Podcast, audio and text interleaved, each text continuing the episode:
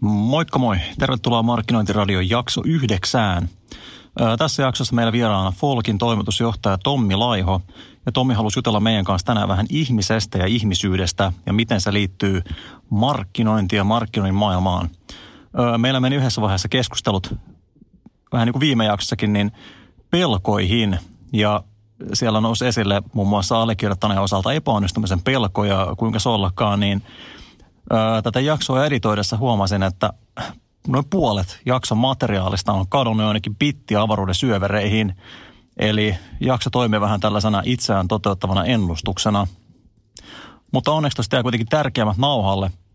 Eli jakson loppuosan Tommin pohdinnat, muun muassa viikon kirja, kirjatärpistä. Ja viikon kirjatärppinä oli Alf Rehnin johtajuuden ristiriidat. Ja tästä johtajuusaihepiiristä päästäänkin hyvin sitten sinne lopun aiheeseen, eli ihmisyyden syvimpään pohdintaan. Ja yllättäen meni aika diipiksi tämä keskustelu, mutta, mutta niinhän ne parhaat keskustelut yleensä meneekin. Mutta hei, pidemmittä puheita tässä Markkinointiradion jakso 9 ja Tommi Laiho ja lähdetään tosissaan tuolla kirja-arvostelun liikenteeseen, eli Alfredin johtajuuden ristiriidat. And as always, kiitos Power Medialle, että teette tästä meidän seikkailusta mahdollista.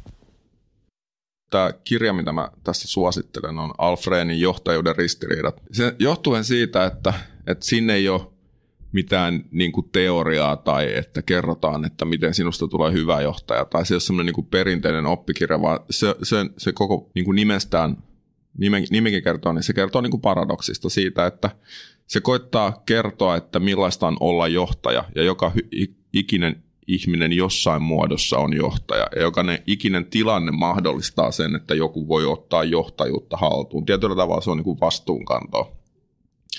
Ja siinä mielessä tämä on mun mielestä hyvä oppikirja kaikille ihmisille, oli sun titteli mikä hyvänsä. Ja se, se mistä mä innostuin, totta kai tämä oli niin kuin jotenkin henkilökohtainen asia, koska haluaa kehittää omaa johtajuutta tai ymmärtää, mikä johtajuus on. Tai niin kuin miettiä, että mitä puolia siitä löytyy. Ja t- kun tässä on niin kirjan rakenne on se, että ensin kerrotaan yksi asia johtajuudesta ja sitten kerrotaan päinvastainen. Joka ikinen niin kuin, sitten on niin vuoropuhelu aina vastakohtaisuuksien välillä. Ja sitten joka kerta mä huomaan, kun mä luen sitä kirjaa, että se on just noin. Et välillä, sun, välillä sun pitää olla valtavan empaattinen ja ymmärtää ihmisiä. Ja välillä, välillä ne odottaakin sulta, että sä osaat olla vahva ja tehdä päätöksiä ilman semmoista niin kollektiivista hegemoniaa. Ja, ja se, se oli musta hyvä. Sitten siinä oli sellainen, mistä on nyt varmaan tulossakin uusia kirjoja aika paljon, koska johtajuus on niin ikuinen ja ajankohtainen aihe, niin kuin Santtukin sen tuossa jo vei muuta sen läpän. Tota, Mutta siis selkeästi on tapahtumassa sellainen muutos, joka näkyy yritysmaailmassa ja vaikka urheilumaailmassa, että johtajuudessa arvostetaan niin kuin feminiinisiä piirteitä. Ja mä en tarkoita tällä, että johtajien pitäisi tulevaisuudessa kaikki olla johtajia, niin kuin naisjohtajia. Mutta siis niin kuin pointti on se, että, että feminiiniset piirteet, niiden arvostus nousee. Et, että jos sä teet brändejä, joilla on tarkoitus tai merkitys, joku se, sellainen asia, joka palvelee niin kuin suurempaa jollain tavalla esimerkiksi yhteiskuntaa tai, tai ympäristöä tai – kulttuuri, niin se vaatii sen niin kuin empaattisen niin kuin läsnäolon. Ja mm. se vaatii johtajuuteen sen, että sä et voi edustaa sitä niin kuin maskuliinista johtajuutta. Ja nyt ilmeisen moni tutkimus osoittaa, että tällä hetkellä ne johtajat, jotka pystyy sellaisia piirteitä täyttämään ja toteuttamaan, niin ne on parhaita johtajia. Ja sitten kun yrityskulttuuri miettii, että, että kun itse uskoo, että yrityskulttuuri pitää olla sellainen, se on niin kuin vahvin voimavara melkein missä hyvänsä yrityksessä niin se tarvii sellaista niin kuin äitimäistä johtamista niin kuin monella tapaa. Suojelevaa ja huolehtivaa ja turvallisuuden tunnetta lisäävää johtajuutta. Ja siinä mielessä mun mielestä johtajuus on kriisissä. Mä oon ihan varma, että, että jos nyt speksattaisiin, että millaisia maailman niin kuin, johtajat on ja miten ne on kymmenen vuoden päästä, niin se profiili on muuttunut merkittävästi. Mutta suosittelen tätä kirjaa. Se Alfred on silleen niin kuin populistiprofessori. Mm. Että siellä, siellä ei ole niin kuin tylsää jargonia ja teoriaa, vaan siellä on hirveän paljon niin kuin sen oman elämän kokemuksia ja, ja anekdootteita jostain johtajasta, jonka hän tavannut ja joka on miettinyt johtajuuden ongelmaa. Ja se kirjoittaa niin kuin kiinnostavaa kaunokirjallista tekstiä. Niin, kannattaa lukea. Miten sä oot itse reflektoinut tuon, tuota kirjaa niin kuin tähän markkinointiympäristöön ja toimistoympäristöön, jossa sä itse toimit? No si- siis lähtökohtaisesti mainostoimiston johtajan pesti on ö, tämän toimialan paskin homma. Siis se on, se on, se on varmasti vaikein, e- eikä se edes ole niinku semmoinen, että mä itsesäälistä täältä puhun, mutta siis se on todella haastava, koska ensinnäkin sun pitäisi saada sen oman porukan luottamus kasaan. Ja, ja niin kuin ne kokemukset, mitä mulla on mainostoimistoissa ja niissä työskentelyissä, niin jos ei johtajalla ole sen toimialan asiantuntijuutta, niin se ei saa luottamusta. Parhaat toimistot on aika suunnitteluvetosi, en tarkoita edes suunnittelijavetosi, vaan suunnitteluvetosi, niin jos ei johtaja pysty osallistumaan suunnittelukeskusteluun, niin se menettää sitä luottamusta. Sitten yhtä pitää olla, koska mäkin, mäkin usein referoin, että mä oon B2B-myyjä.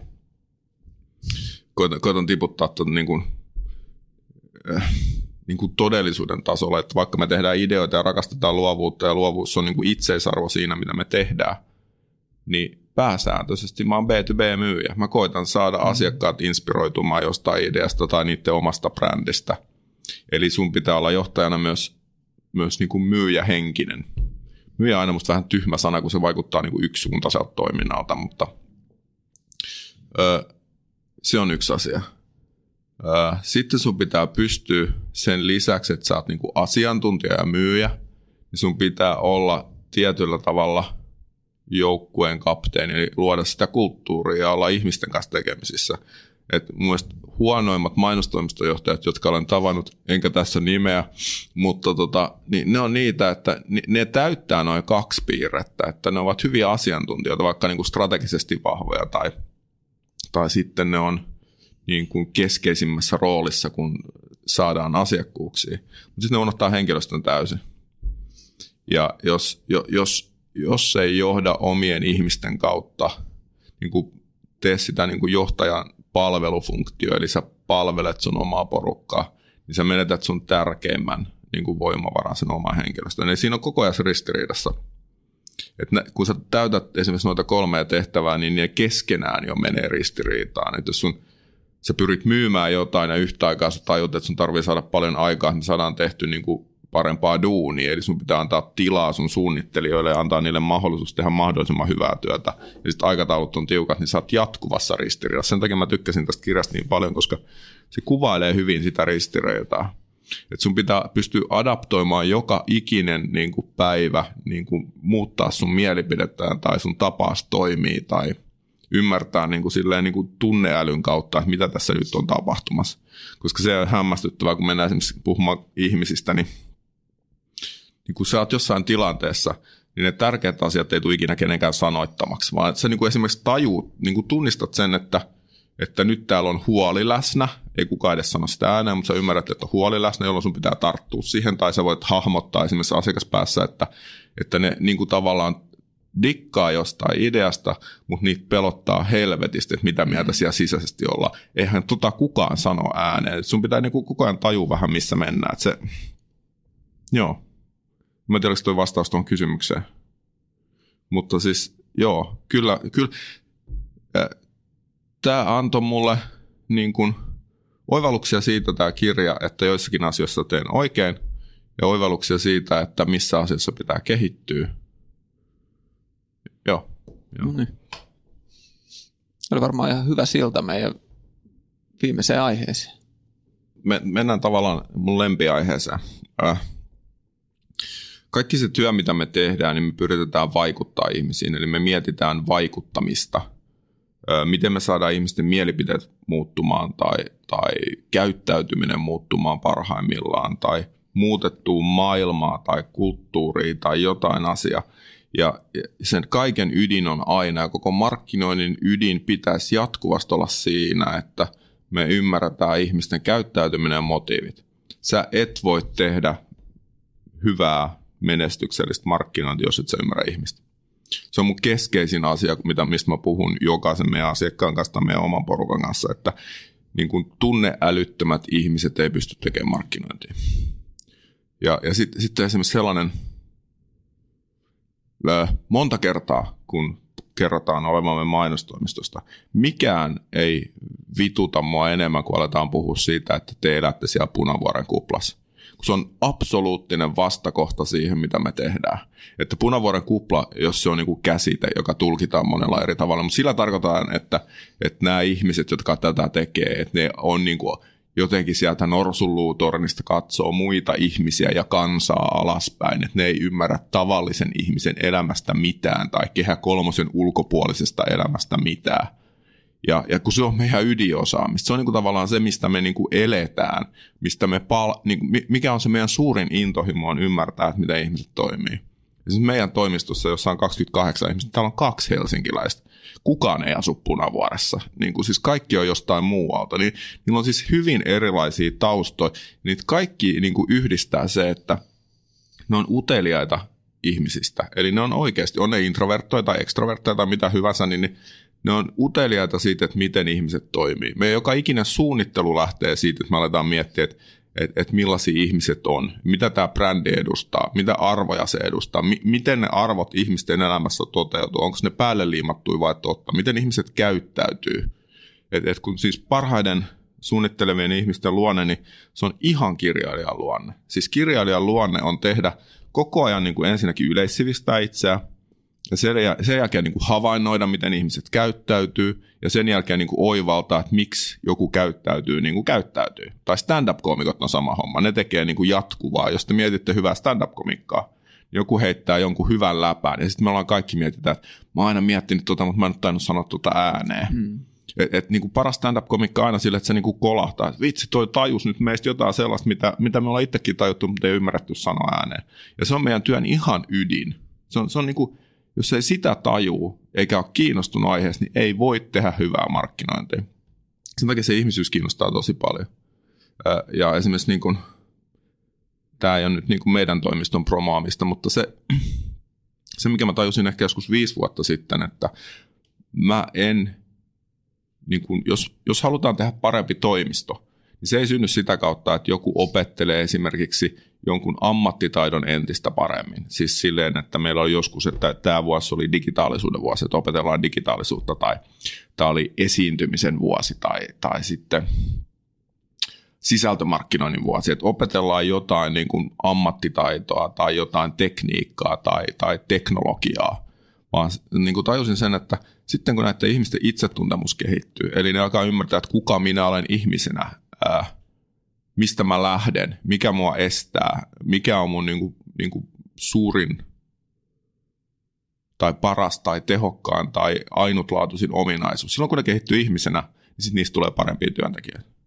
Siis se, se pitää lähteä että sun itsetuntemus on korkealla. Me tehdään hirveästi työtä sen eteen, että, että, että vaikka se onkin niin kuin epäjohdonmukaista, että sitä tapahtuu joka päivä, niin pyritään siihen, että ihmiset uskaltaa opiskella itseään. Ja sitä kautta niistä tulee aina parempia suunnittelijoita. Onko sinulla Tommi antaa mitään konkreettisia esimerkkejä tästä näin? Miten te esimerkiksi teidän tällaisessa niin ihan, ihan arjessa, minkälaisia asioita siellä on, että no, et ihmiset niin gravitoi tuommoiseen suuntaan, että ne alkaa tutkiskelemaan itteensä enemmän. Ja... Joo, no jos sä hakisit meille töihin, eikä sun tarvi, koska kollektiivi menee niin helvetin hyvin, niin tota, joo, voitaisiin katsoa, että mitä töitä sä teet, mutta mut sitten sit mä alkaisin kysellä sulta asioita. Öö, ensimmäisiä kysymyksiä mä esittäisin, että et, et kerro mitä pelkoja sulla on, Ville. Nyt mä kysyn sen sulta. Mitä pelkoja sulla on? Wow. Mä huomaan, että mulla on vielä tietynlaisia pelkoja epäonnistumisen suhteen. Et mä en tiedä, johtuuko siitä, että viime aikoina ei ole ollut semmoisia isoja vastoinkäymisiä, missä on ottanut turpaa kunnolla. Niin sitä on alkanut pelkää. Ehkä enemmän kuin mitä olisi syytä. Miksi sä pelkäät sitä? Pelkään epäonnistumista. Se on, siis, se on tuntematon. Se on, kaikki, kaikki tämmöinen, niin kuin, tu, mikä on itselle jollakin tavalla tuntematon, niin on ehkä kaikista pelottavinta. Joo, mutta pelkääkö epäonnistumista esimerkiksi sen takia, että että jos sä epäonnistunut, sä mietit, mitä muut ihmiset ajattelee susta. Kyllä. Ja toi on itse asiassa aika hyvin sanotettu, että, että sitä, vaikka tota on yrittänyt karistaa pois hirveästi ajatellaan, että, että, että se on sellaista, se on jonkinlaista hubrista ajatella, että muut miettii mua esimerkiksi juurikaan. Että, että sen, sen yli sitä, niin kuin, sitä korostaa ihan liikaa sitä aspektia, mitä muut ajattelee sua, susta tai sua ylipäänsä. Kun faktahan on se, että hirveän moni ei kiinnitä suhun minkäännäköistä huomioon. Mikä Santtu sun elämässä dramaattisin hetkiä? Mikä on muokannut sua ihmisenä eniten? Ja et vastaa tähän, että se kun susta tuli isä. Se ei itse asiassa tullut mieleen. Käytit sanaa dramaattinen, niin täytyy sanoa, että se oli tota, mun isosiskon out of the blue kuolema kohta kaksi vuotta sitten. Hmm. Mitä se herätti sinussa? Sehän on ollut hirveän traaginen asia. Niin. Mitä se herätti? No varmaan shokkitila ainakin. En mä osaan niin kuin sitä kuvailla. Tietysti kun sitten on pari vuotta aikaa, niin se on kääntynyt niin kuin kaipuuksi ja sellaiseksi harmitteluksi siitä, että, että niitä asioita, joita on pystynyt kokemaan sen jälkeen, ei ole pystynyt jakaa siskon kanssa. Hmm. Antoiko se niin kuin kyky jotenkin arvostaa elämää enemmän tai ymmärtää sen se on, se on, se on ihan selkeä. Se on itse asiassa juontaa juurensa sitten jo, jo tota, useamman vuoden taakse, sit, kun menetti isänsä, niin sit, silloin tota, vaje, joka oli ollut vuoden eläkkeellä, tämä klassinen, että teen asiat sitten, kun olen eläkkeellä. Hmm. Niin tota, siitä lähti jo oma elämänfilosofia ollut sellainen, että asiat, jotka voit tehdä tänään, teen ne tänään. Älä lykkää mitään seuraavalle päivälle. Hmm. Joo. Mut, mut, ää, aika hienosti lähditte suoraan kohti niin kuin teidän niin kuin arimpia asioita tässä näin. Ja, ja sitä mä tarkoitan, että, että näitä asioita kun uskaltaa käsitellä, ja sitten jos sitä uskaltaa ryhmässä käsitellä, niin sitten ei enää ala tuntua niin hirveän pelottavat kertoa jotain rohkeat ideaa asiakkaalle. Jos sä uskallat niin kuin oikeasti olla läsnä ja kertoa sun vahvuuksia, heikkouksia, haavoja, ja sen mä saan tuosta tiedä. Mä en olisi kysynyt tuota kysymystä, jos, jos sieltä tulisi, niin kuin mä en tiedä, että vastaus voi tulla, mutta siis nyt kun mä mm. kuulin ton, niin mä voisin ymmärtää, jos me työskenneltäisiin paljon kimpassa, että mitkä asiat sua satuttaa tai että jos sulle tulee vaikka, jos vaikka läheinen tulisi sairaaksi, niin että mikä pelkotilaisuus syntyy. Mm. Tai se, mitä Ville kuvailee sitten epäonnistumista, on tyyppiesimerkki, kun haluaa päästä siihen syvälle. Niin kuin, niin kuin ihmiset esittää hirveästi niin kuin tietyllä tavalla valheita, tai ne esittää sellaisia niin kuin, niin kuin itsestään semmoista supervaikutelmaa. Ty, niin kuin yksi asia, mitä mä käyn monta kertaa läpi, kun joku tulee mulle sanoa, niin kuin, niin kuin absoluuttisen varmana itsestään, että mä oon perfektionisti. Ja ne käy läpi sitä, että, että kun mä oon perfektionisti ja ne on ylpeitä siitä, että ne on perfektionisti. Ja sehän kuulostaa, perfektionistihan kuulostaa tietyllä tavalla, että aika hieno homma. Se on sellainen klassinen, minkä voi työhaastattelussa sanoa, että on niin kuin huono puoli, mutta sitten tämä on niin kuin tosi hyvä, kun mä tosi tarkka. T- mutta sen syvä motiivi, useimmassa tapauksessa, ei, ei kaikissa, mutta useimmassa tapauksessa on, että se tarkoittaa yhtä kuin, että pelkää virheitä. Ja pelkää virheitä taas ei kuulosta ollenkaan hyvältä. Hmm. Ja siis sellaisen ihmisen, jos mä tapaan niin kuin meillä töissä, joka, joka ilmaisee olevansa perfektionisti, hmm. niin silloin mä, mun niin kuin, valmennuksellinen rooli on siinä, että mä kannustan sitä tekemään virheitä. Että älä pelkää, että sä mokaat. Et, et, niin kuin se on tosi hyvä homma. Että niin kuin maailman historian suurimmat jutut on tapahtunut todennäköisesti jonkun virheen tai epäonnistuneen niin sen jälkeen. Eli mä koitan siinä ihmisessä vapauttaa sitä, että uskaltaa heittäytyä. Tai sitten, jos on ihminen, ihminen joka... Äh, esimerkiksi on ihmiset, jotka pyrkii niin kuin mukavuuden haluun, mikä niin kuin semmoisen, niin että et, se on tärkeintä heillä niin, niin sitten mä pyrin niin kuin siinä tapauksessa, että jos mä taas äsken koitin kannustaa heittäytymään ja hulluttelemaan ja hölmöilemään ja tekemään virheitä, niin sitten taas sellainen, joka niin kuin mukavuuden haluaa, niin, niin hänen mä kannustan niin kuin dramaattisuutta, että tehkää nyt ihmeessä jotain sellaista, mitä et ole ikinä tehnyt. Et mietin nyt joku semmoinen asia, mikä on täysin vastoin sun luonnetta, mutta sä oot ehkä aina halunnut vähän sitä tehdä. Niin sitten mä koitan kannustaa siihen, että pääsis vähän niin kuin pois siitä boksistaan, minkä on itselleen tehnyt. Ja siis toi on sellainen asia, mitä me käydään keskenään läpi, mutta niin me käydään asiakkaiden kanssa, että jos mietitään, että, että brändi on niin kuin tietyllä tavalla entiteetti, eli se edustaa jotain persoonaa, ja tästä on varmaan myös miljoona erilaista tulkintaa. Jos ensimmäisessä vaiheessa yleensä me käydään läpi, että niin kuin, äh, brändin puheenvuorot, että miten se kommunikoi itse itseään. Ja se on ihan sama kuin ihmisissäkin se on täyttä semmoista niin kuin pinnan kiilotusta, semmoista niin kuin täyttä bullshittia. Että sä yhtäkkiä huomaat, että toi brändi ei puhu itsestään mitään muuta kuin, että se on supervastuullinen tai se on super sitä tai super tätä. Niin silloin me mennään sinne yritykseen, koska se yrityksen kulttuurihan ei ikinä ole sitä, mitä ne niin kuin tietyllä mm. tavalla väittää olevansa. Me käydään läpi, että, että koitetaan nyt selvittää, että jos tämä yritys olisi ihminen, että millainen ihminen tämä on. Että mitkä asiat siellä oikeasti motivoi. Että mitkä on ne todelliset teidän vahvuudet ja, ja missä asiassa te olette epävarma ja mitkä on teidän heikkoudet. Että käsitellään sitä yritystäkin tietyllä tavalla kuin ihmisenä. Ja se, se niin kuin todellisuus ja mitä ne väittää olevansa, niin siinä löytyy aina isoja ristiriitoja. Sitä kautta voidaan pystyä tekemään parempaa markkinointia, parempaa yrityskulttuuria, kun ne tajuu, ketä ne on. Ja, mutta siis se sama homma, jos, jos mulle tulee työhaastattelu ihminen, jolta mä kysyn, mä kysyn henkilökohtaisia kysymyksiä. Mä sanon siinä, kun me tavataan, että, että mä oon pahoillani, mutta mä tuun kysyä varmaan jotain henkilökohtaista, että onko se sulle ok, ja sitten saan luvan siihen, että totta kai niin sitten kun mä kysyn niiltä, että, että kerros, mitkä, mitkä on tota sun suurimmat pelot. Sitten kun sieltä tulee se niin kuin tyyppi, joka sanoo, että eh, tota, en mä kyllä oikein osaa sanoa, mä pelkään mitään. Niin mä en palkkaa sitä, koska silloin mä tajun, että se on ihmisyyden kasvamisessa, niin sen matka on vielä ihan järjettömän pitkä. Niin kuin, että jos, ei, jos niin kuin kuvittaisit niin kuin sellaisia niin kuin kuvitelmia siitä, jos joku sanoo sellaisen hauskan virkkeen, minkä olette varmaan kuullut, että tota, et mä oon hyvä just tällaisena. Mä, mä oon tosi hyvä just tällaisena, että, että tota, mä oon tosi tyytyväinen itseni. Mä en muuttaisi itsessäni oikeastaan mitään. Joka on sellainen niin kuin hyvinvointi tällaisen New Age bullshitin niin kuin kärkiotsikko joka puolella.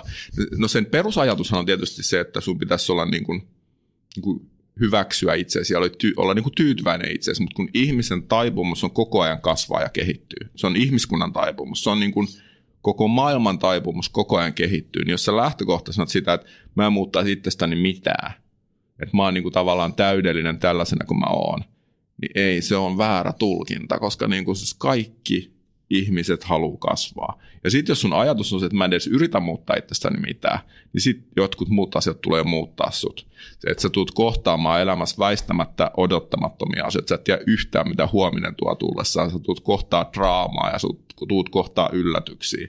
Ja se sitten, jos sä oot ajatellut, että mä kyllä pysyn tällaisena koko elämäni aikana, niin sun käy ihan helvetin huonosti. Toihan on sama kuin yrityksillekin. Että niin. niin kauan kuin luullaan, että, että me ollaan hyvä tällaisena eikä tarvi muuttua, niin se on niin kuin se ensimmäinen askel mm. kohti tulevaa epäonnistumista tai, mm. tai tota, disruptio. Hei, tota, sä puhuit aikaisemmin siitä, että kun parhaat puhujat ottaa lavan haltuun sillä tavalla, että ne kertoo itsestään sen niin kuin epäonnistumisen rosasen puoleen. Ja, ja tota, sitten jos tätä ajattelisi, että miksei yrityt, yritykset voisi toimia sano, samoin, ja niin kuin viittasit tuossa äsken, että yrityksillä on hirveä tarve kertoa vaan se hyvä, hyvä puoli. Ja sut, sun kanssa tässä nyt jutelleena, niin, niin tota, musta tuntuu, että sä oot aika monelle firmaan, aika moneen firmaan mennyt kysymään, että mikä se teidän roso on, ja voitaisiko sen, se jakaa ja sen ympärille rakentaa jotain uutta. Miten siihen suhtaudutaan, kun ei puhuta sit yksilöstä, vaan puhutaan yksilöiden edustamasta yrityksestä? jos ne lähtee siihen, prosessi on hirveä sana, mutta siihen niin kuin... Älä käytä myöskään sanaa matkaa. Okei. Okay. siinä, meni, siinä meni bingon kaksi sanaa. jos ne lähtee siihen reissulle, Noniin. niin äh, jos ne ymmärtää tämän, mitä mä koitin äsken sanoa, mm. ja ovat samaa mieltä siitä, niin sitten sit ne tajuu sen inhimillisen piirteen, että ihmiset ihastuvat aitoihin tahoihin. Sellaiset, jotka uskaltaa kertoa hyvää ja pahaa, niin sitten ne uskaltaa tekee, tehdä myös kommunikaatio, jossa ilmenee se, se yrityksenkin moniulotteisuus. Kyllä, kyllä me siis niin kuin kokkikartano esimerkiksi, josta olemme valtava ylpeät, kun ollaan tehty sitä vuosikausia, niin, niin se lähti siitä, että ne uskalsivat kertoa sen, että meidän hommat on vielä kesken, että läheskään meidän kaikki tuotteet ei ole valmiita, meillä on tuotekehitys niin kuin vaiheessa ja, ja, ja to, noi tuotteet toimii mielestämme hyvin, mutta nämä pari tuotetta me halutaan uudistaa, koska ne ei ole vaan niin kuin tarpeeksi hyvin. Mm. Eli inhimillistettiin sitä, mikä oli totta, kun yleensä niin kuin kuvitellaan, että aina pitää niin kuin vaan taas viedä täydellisiä tuotteita markkinaan. Ja sitten ne niin kuin kyseenalaisti kohteliaasti omaa toimialansa, että totuus on se, että tämä toimiala on kilpailu halvalla hinnalla ja se johtaa aina siihen, että koitetaan säästää kaikista mahdollisista raaka-aineista ja hei, niin mekin ollaan tehty, niin mekin ollaan tehty. Tämä johti siihen, että ihmiset alkoi uskoa, että no saattaa olla muuten tosissaan, ne saattaa puhua meille totta, kun ne myöntää, että niillä on ollut tämmöisiä haasteita. Kyllä. Tai Lidlin ennakkoluulot ihan sama homma, että, että että siellä niin kuin uskallettiin sanoa aina, että näistä syistä meitä epäillään tosi paljon. Osa niistä epäilyksistä on, on totta ja, ja osa ei. Niin varmaan, varmaan liian moni vähän niin kuin kääntää selkänsä niille, niille niin kuin brändiin liittyville epäilyksille tai, tai huonoille puolille. Hmm. Joo, suurin osa kieltää. Ja, niin. ja nyt me menee koko ajan sekaisin niin kuin tavallaan ihmisyydestä puhuminen, yrityksestä puhuminen, se, koska niin se, kuuluukin, niin, se, niin se kuuluu mennäkin. Kyllä. Koska niin kuin kieltäminen on niin iso asia. Mä, joissakin luennoissa, mitä mä pidän, niin mä, mä pidän pitkän puheenvuoron alkuvaiheessa siinä, että kaikki valehtelette. Niin kuin teen sen provokaation siihen alkuun, kun sitten siellä on kuitenkin ihmisiä, jotka sanoo, että en mä valehtele. Mä, mä en valehtele koskaan. Niin sitten sit todetaan yhdessä sen jälkeen todennäköisesti, että kyllä me aika monesta asiasta valehdellaan. Ja se ei ole välttämättä valhe valhe, vaan se on esimerkiksi sitä, mistä niin kuin Villekin puhui, että kun meillä on niin hirveän tärkeää tehdä vaikutus muihin ihmisiin. Ni, niin, ja silloin me tehdään, mennään helposti siihen kikkaan, että koitetaan annetaan itsestämme täydellinen kuva. Se on yksi suurimpia syitä, minkä takia mä kritisoin sosiaalista mediaa, että sehän pyrkii, ihmiset, henkilöbrändit koittaa antaa itsestään jatkuvasti, että miten täydellistä elämää minä vietän. Mm. Ja, ja kun se on falski, silti siihen aika moni niin kuin menee. Ja sitten ihmiset alkaa ihailemaan sitä, että mäkin haluaisin viettää tuommoista täydellistä elämää. Mutta sitten se paradoksi ihan valtava, kun ne tajuu, että mun elämäni on itse asiassa että tässä on vähän suruukin ja tässä on vähän synkkyyttä ja ei kaikki mekkään niin hyvin. Että mä pysty ikinä tavoittamaan tuommoista täydellistä elämää, mitä toi henkilöbrändi siellä sosiaalisessa mediassa edustaa. Että niin kuin pääsisi kiinni siihen totuuteen jotenkin, vaikka se subjektiivinen sekin toki on. Mitä sitten vähän tuohon peilalla teet, jos, jos ajatellaan brändejä tällaisen inhimillisenä entiteetteen, niin se, että minkälaista mielikuvaa brändit antaa siitä, että mi, jos sä ystäv, ystäv, ystävystyt jonkun brändin kanssa, niin minkälaista sun elämä on sen jälkeen. Niin eikö se ole aika paljon samanlaista sitten miettiä tätä, että minkälainen, minkälaisen kuvan sosiaalinen media antaa meistä yksilöinä silleen, että, että siinäkin on paljon just valheellista mielikuvaa ja tosi sellaista siloteltua. Ja... Sen, sen takia se iso paradigman muutos, mikä on tapahtunut viimeisen 15 vuoden aikaa, että brändit alkavat ymmärtää, että heidän tehtävänsä on palvella jotain tarkoitusta, on hyvä asia. Silloin se keskustelu tietyllä tavalla niin kuin poistuu siitä, että mitä ne nyt valehtelee tai, tai ylikehu jotain tuotetta, vaan niiden tehtävä on palvella. Et jos, jos tekisi tuollaisen ison yleistyksen, niin jokainen yritys on palveluyritys. Joka ikinen yritys. Vaikka mm. sä myyt mitä hyvänsä, niin se on palveluyritys. Et jos et sä tuota jotain arvoa tähän maailmaan, joka jollain tavalla tekee siitä paremman, niin, niin en mä kyllä pistäisi rahani siihen. En mä investoi sellaiseen yritykseen. Mutta jos sun tehtävässä on palvella jotain arvoa tai asiaa, niin silloin sä tuotat hyvää. Ja se, se on hyvä, koska se, että tämä maailma on muuttunut siihen, niin, niin moni yritys parhaillaan tekee. Että ne ei vaan tee sitä, että ne koittaa kiilottaa sitä pintaa, vaan miettiä, että mikä se meidän palvelufunktio tässä kokonaisuudessa on. Mutta jotta sä pystyt tekemään sen, niin sun pitää olla järjettömän itsekriittinen, eli käydä läpi, että, että mitä me oikeasti ollaan. Se on ihan sama kuin, jos sä menet terapiaan. Tämä brändikoulu olisi mun mielestä ihan samankaltainen asia, kun sä teet brändityötä. Kun sä menet terapiaan, niin se terapeutin, jos se on hyvä terapeutti, ää, ja olen käynyt, joten puhun tietyllä tavalla myös henkilökohtaisesta kokemuksesta. Sen keskeisin kysymys on selvittää, että mistä kaikesta sä vittu valehtelet itsellesi. Sehän esittää kysymyksiä koko ajan. Se koittaa niin kuin oivalluttaa sua, että sä itse tajut muuten, että aa, se on muuten totta, joo. Mä, mä, toi on muuten, mä valehtelen itselleni, koska kaikki valehtelee tavalla tai toisella. Ja sitä me tehdään myös niin kuin itsemme kanssa ja, ja yritysten kanssa, että mistä me narrataan itsemme mulla on jäänyt päähän pyörimään koko ajan tuo kysymys, kun sä kysyit, että mitä mä pelkään. Se on itse asiassa semmoinen kysymys, mitä mä oon, mä oon kysynyt itseltäni pitkään, ja lopputulema on ollut vähän se, että mä en vielä tiedä. Tämä saattaa ehkä vähän tarkoittaa sitä, että ei ole mennyt tarpeeksi pitkälle joissakin asioissa, niin sä et ole huomannut niitä asioita, mitä saattaisikin, mitä, mitä ne todelliset pelot siellä on. Miten se, jos taas pelataan tuohon niin yritysmaailmaa tätä hommaa. Miten? Mä, Joo. t- mä, mä, mä puhun hetken itsestäni, koska mä inspiroiduin siitä, että se jäi sun päähäs. Ö, Mutta mä kerron niin kuin oman salaisuuden tässä näin, e- että ne ihmiset, jotka tuntee mut, niillä on joku mielikuva musta. Ja, ja siihen mielikuvaan liittyy jotenkin sen tyyppinen asia, että, että se on niin kuin äijä ja se on vahva, mutta se on kuitenkin niin kuin, et, niin kuin silleen empaattinen. Ja, ja sitten jos multa kysytään, että mitäs mä pelkään, niin sitten mä helposti kerron, että joo, mä pelkään korkeita paikkoja. Ja, ja se on totta. Mä, mulla on sietämätöntä mennä korkeisiin paikkoihin. Mä, niin kuin, mä menetän tota, ö, tajuni parhaimmillaan. Mutta se on itse asiassa aika pieni pelko. E, Mä itse asiassa johdatan sen keskustelun sinne, jotta mä vaan voin osoittaa, että kyllä mä jotain pelkään, mutta esimerkiksi suurimpia mun pelkojani ehdottomasti on se, että, että mä menetän kontrollin. Ja se syntyy tavallaan siitä, että se on, on se korkea paikka tai mikä hyvä. Niin mua pelottaa, että mä menetän kontrollin omaa elämääni.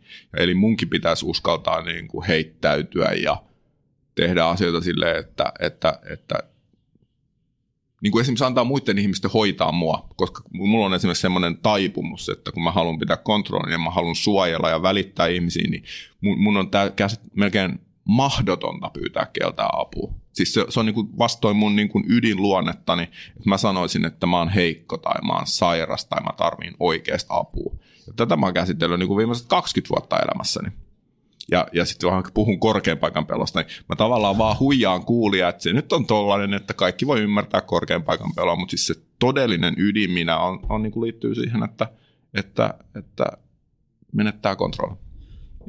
Ja, ja toki jos kasuaalisessa keskustelussa joku tulee kysyä, mitä sä pelkäät, niin se saattaakin olla tuo tuommoinen hyvin niin kuin pinnalla oleva, selkeästi hahmotettava, että Hmm. Sä pystyt asettamaan itse johonkin tilanteeseen, mutta sitten kun sä oikeasti haluat miettiä, mitä sä pelkäät, niin sitten sun pitää vähäksi aikaa pysähtyä, hiljentyä, miettiä ja lähteä kaivelemaan sieltä, koska ne saattaa olla siellä vähän, vähän pinnan alla, koska jos ne olisi koko ajan pinnalla, niin se todennäköisesti olisi aika ahdistunut ja paniikissa koko ajan. Että ne on No. tarkoituksella siellä vähän, vähän piilossa, että ei enää tarvitse nyt ajatella, mutta että ne on siellä, tiedäpähän vaan, että ne on siellä.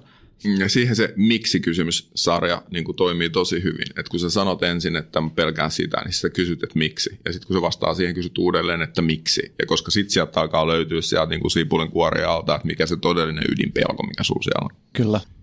Miten sä saisit, tai millä, millä neuvolla sä voisit auttaa brändejä?